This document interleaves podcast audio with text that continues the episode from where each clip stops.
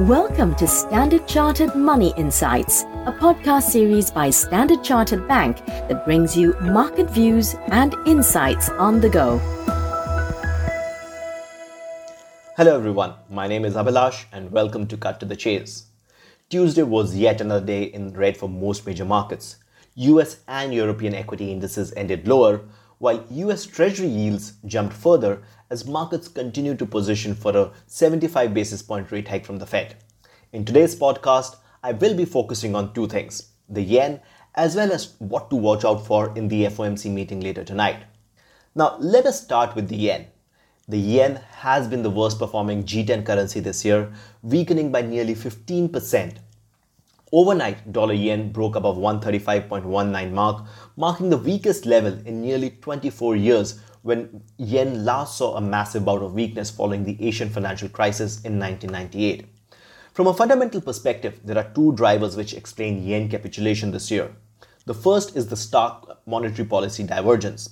So, the Fed, as we know, has clearly stated its intention to front load rate hikes and reduce balance sheet to curb inflation. On the other hand, the Bank of Japan is still trying to lift inflation and is unlikely to abandon the yield curve control policy till the core inflation stabilizes around 2%. Now, this has led to the widest differential between US and Japanese interest rates and has led to yen weakness. The second driver has been the fact that Japan is a large importer of oil and has seen its terms of trade fall sharply post the Ukraine war.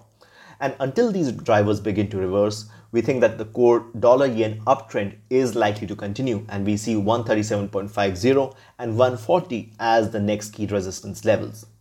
However, in a rare joint statement last Friday, Bank of Japan, the Ministry of Finance, and Financial Stability Authority expressed concern with the recent plunge in yen's value and promised a response in line with G- G7 principles.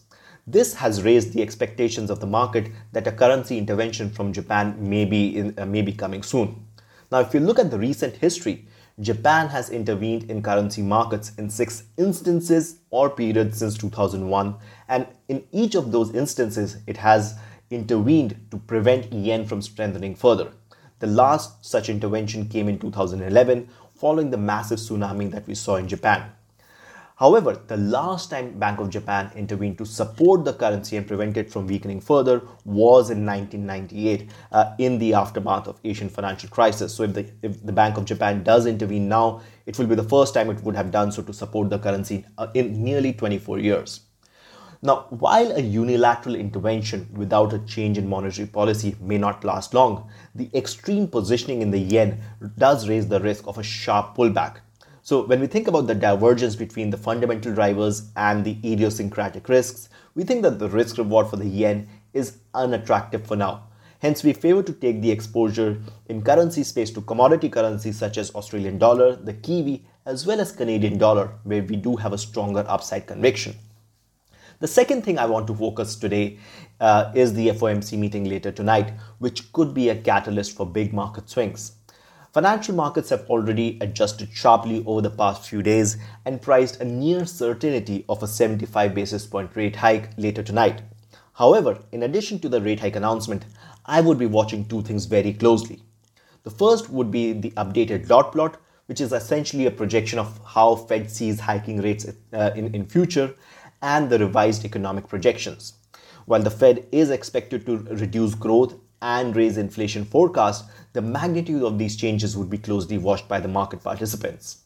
The second thing to monitor would be Fed Chair Powell's press conference.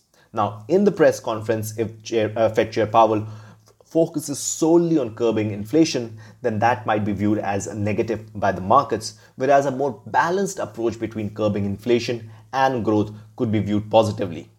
So, uh, with that, let me end today's podcast. If you enjoyed today's podcast, please don't forget to rate and like it. Thank you for listening and wish you a very happy trading day ahead.